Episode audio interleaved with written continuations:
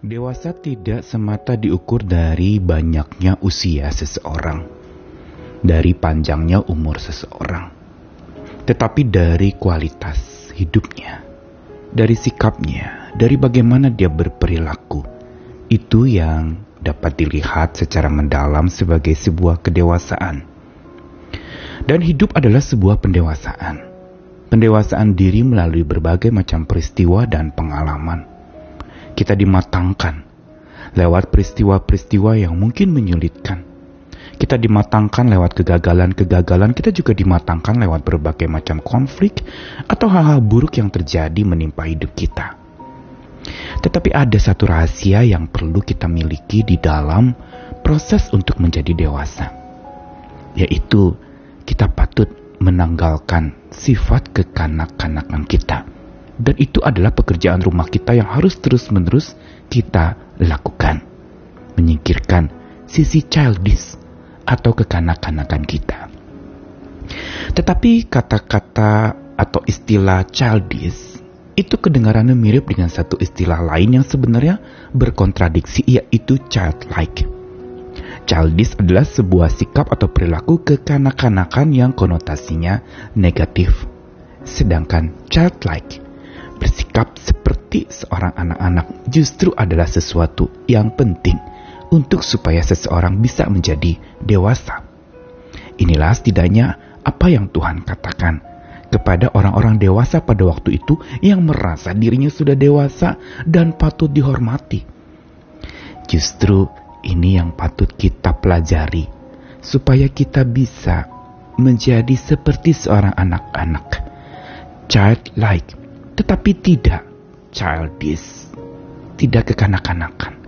Saya Nikolas Kurniawan kembali menemani di dalam Sabda Tuhan hari ini dari dua bagian firman Tuhan pertama Matius 18 ayat 2 sampai 4. Kali ini saya bacakan dari Alkitab versi mudah dibaca. Kemudian dia atau Yesus memanggil seorang anak kecil kepadanya. Ia menyuruh anak itu berdiri di tengah-tengah mereka dan berkata, Yakinlah, kamu harus menjadi seperti anak-anak. Jika tidak, kamu tidak dapat masuk ke dalam kerajaan Allah. Orang yang terbesar di kerajaan Allah adalah orang yang merendahkan dirinya seperti anak kecil ini. Lalu satu bagian lagi dari surat Paulus kepada jemaat di Korintus pasal 13 ayat yang ke-11 dari juga Alkitab versi mudah dibaca Ketika aku masih kanak-kanak, aku berbicara seperti kanak-kanak, aku berpikir seperti kanak-kanak, aku membuat rencana seperti kanak-kanak. Ketika aku dewasa, aku berhenti melakukan hal yang kekanak-kanakan.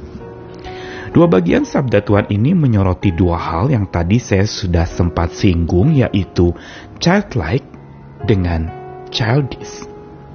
Childlike adalah apa yang Yesus ajarkan di dalam Matius tadi, dia memakai seorang anak kecil menjadi alat peraga buat orang-orang dewasa yang merasa dirinya sudah dewasa.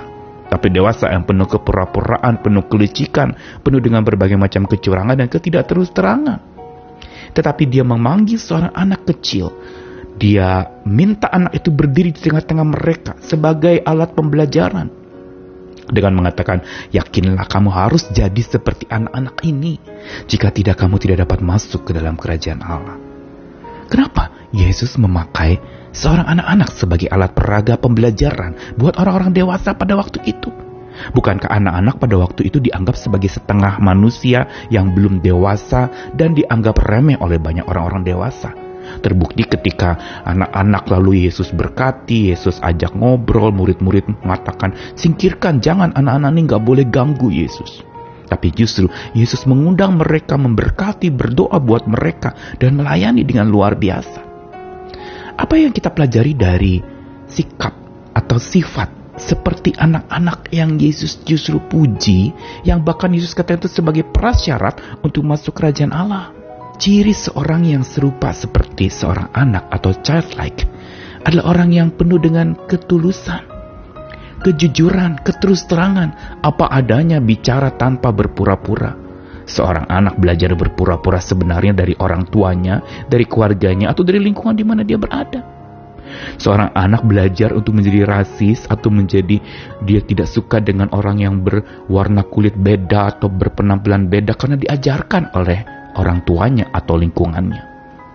Engkau tidak boleh bergaul ya dengan orang yang seperti ini. Engkau tidak boleh bergaul dengan orang seperti ini. Mereka adalah orang jahat dan sebagainya. Semua itu memenuhi pikiran seorang anak sampai akhirnya dia menjadi pribadi yang justru disetir oleh pandangan-pandangan orang tuanya.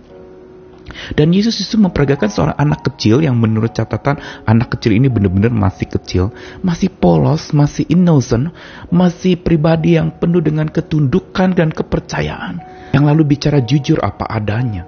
Anak belajar berbohong justru dari orang tuanya yang mengajari dia berbohong.